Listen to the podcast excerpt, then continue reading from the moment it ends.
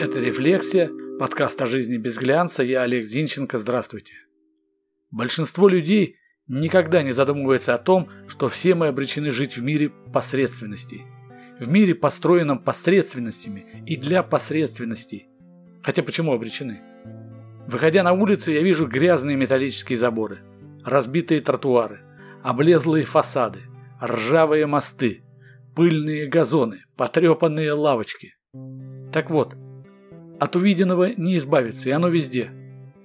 В голове начинает опять и опять вскипать вопросы. Почему не покрасили? Почему покрасили, но в гнусный серый цвет? Почему бордюрные камни красят поверх грязи, а мосты поверх ржавчины и старой краски?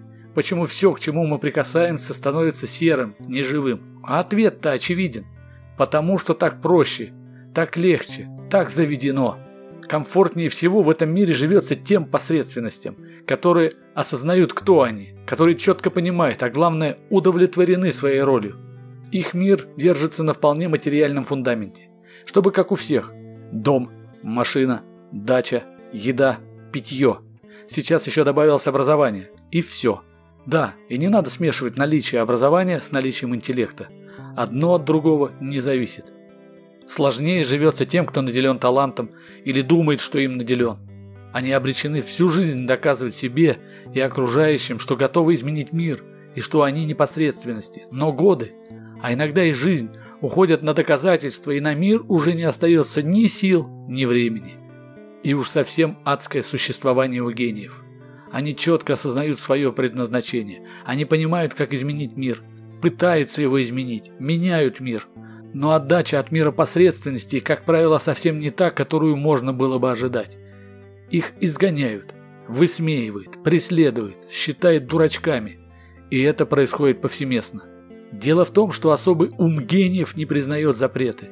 Гений разрушает те сферы, которые табуированы, а в ответ получает отпор от посредственности.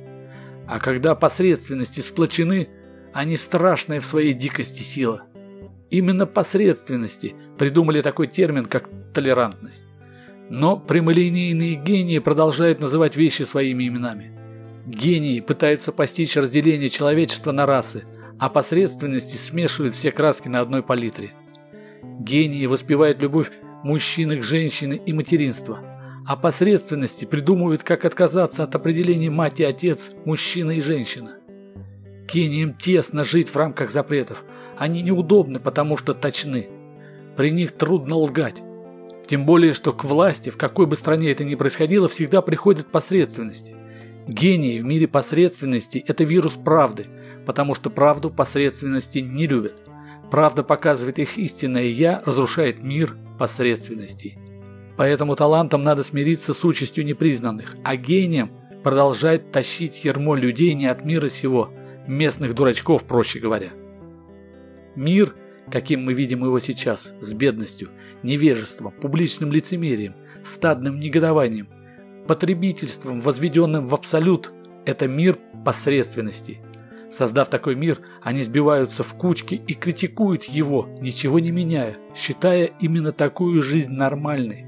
Вот лишь несколько выдающихся людей, на которых общество посредственностей навешивало ярлыки странных, ненормальных. Эдгар По, Фридрих Ницше, Эрнест Хемингуэй, Джонатан Свифт, Николай Гоголь, Федор Достоевский, Сергей Есенин, Ван Гог, Мапасан, Лермонтов, Пушкин, Микеланджело, Эйнштейн. А кто вы? Кто мы? Кто я? Так и живем. Это была «Рефлексия», подкаст о жизни без глянца. Я Олег Зинченко. Подписывайтесь, чтобы не пропустить главное. До встречи.